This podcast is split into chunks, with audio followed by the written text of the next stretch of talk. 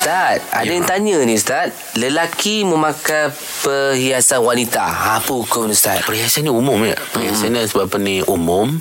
Jadi apa-apa bentuk perhiasan yang memang uh, secara adat dan uruf dan adatnya memang hmm. itu adalah digunakan sebagai perhiasan wanita, hmm. maka haram lelaki memakainya. Hmm. Uh, walaupun untuk berlakon ke sesaja ke apa semua, tak boleh. Tak boleh sebab apa ada hadis Nabi yang salam melaknat ya, orang lelaki yang memakai pakaian perhiasan orang perempuan, Perempuan. perempuan. dan orang perempuan yang memakai Perhiasan pakaian lelaki. atau perhiasan lelaki. Dan ulama masyarul apa ni lubsah uh, tu ialah selain daripada pakaian ialah segala apa yang bersabit dengan perhiasan dan juga kegunaan kaum wanita. Contohnya Ustaz Sekadar ha. app Sekarang ada app kan Face app Ah. kan Tukar ke perempuan Pakai pakaian perempuan Ah, itu tak sah.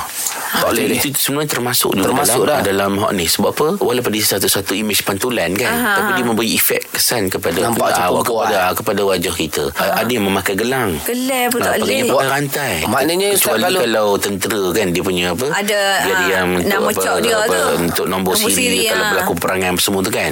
Ataupun yang gelang jemaah haji tu. Betul, ah. Tapi kalau memakai gelang-gelang ada identiti untuk orang tertentu, Ah, korporat tertentu kan yang pakai rantai tu saya nasihatkan tinggal lah. sebab apa Rasulullah SAW sendiri melaknat perbuatan tersebut. Ah, weh, Ah. kalau Nabi laknat. laknat, siapa kita? Akhirat nanti. Takut Dunia akhirat eh bila kena laknat dengan, dengan Nabi ni eh rugi Sia-sia. sangat. Allah laknat Rugilah. Nabi laknat rugi kita. Rugi, sia-sia. Walaupun suara mana pangkat kita hebat mana gelaran kita darjat kita tak ada makna di sisi Allah dan Rasul. Kalau cincin Ustaz okey Ustaz Cincin untuk orang lelaki biar cincin tu Suasa. cincin cara orang lelaki. Oh cowok lelaki Ah, jangan iyalah. cincin rama-rama. Alah. cincin topi.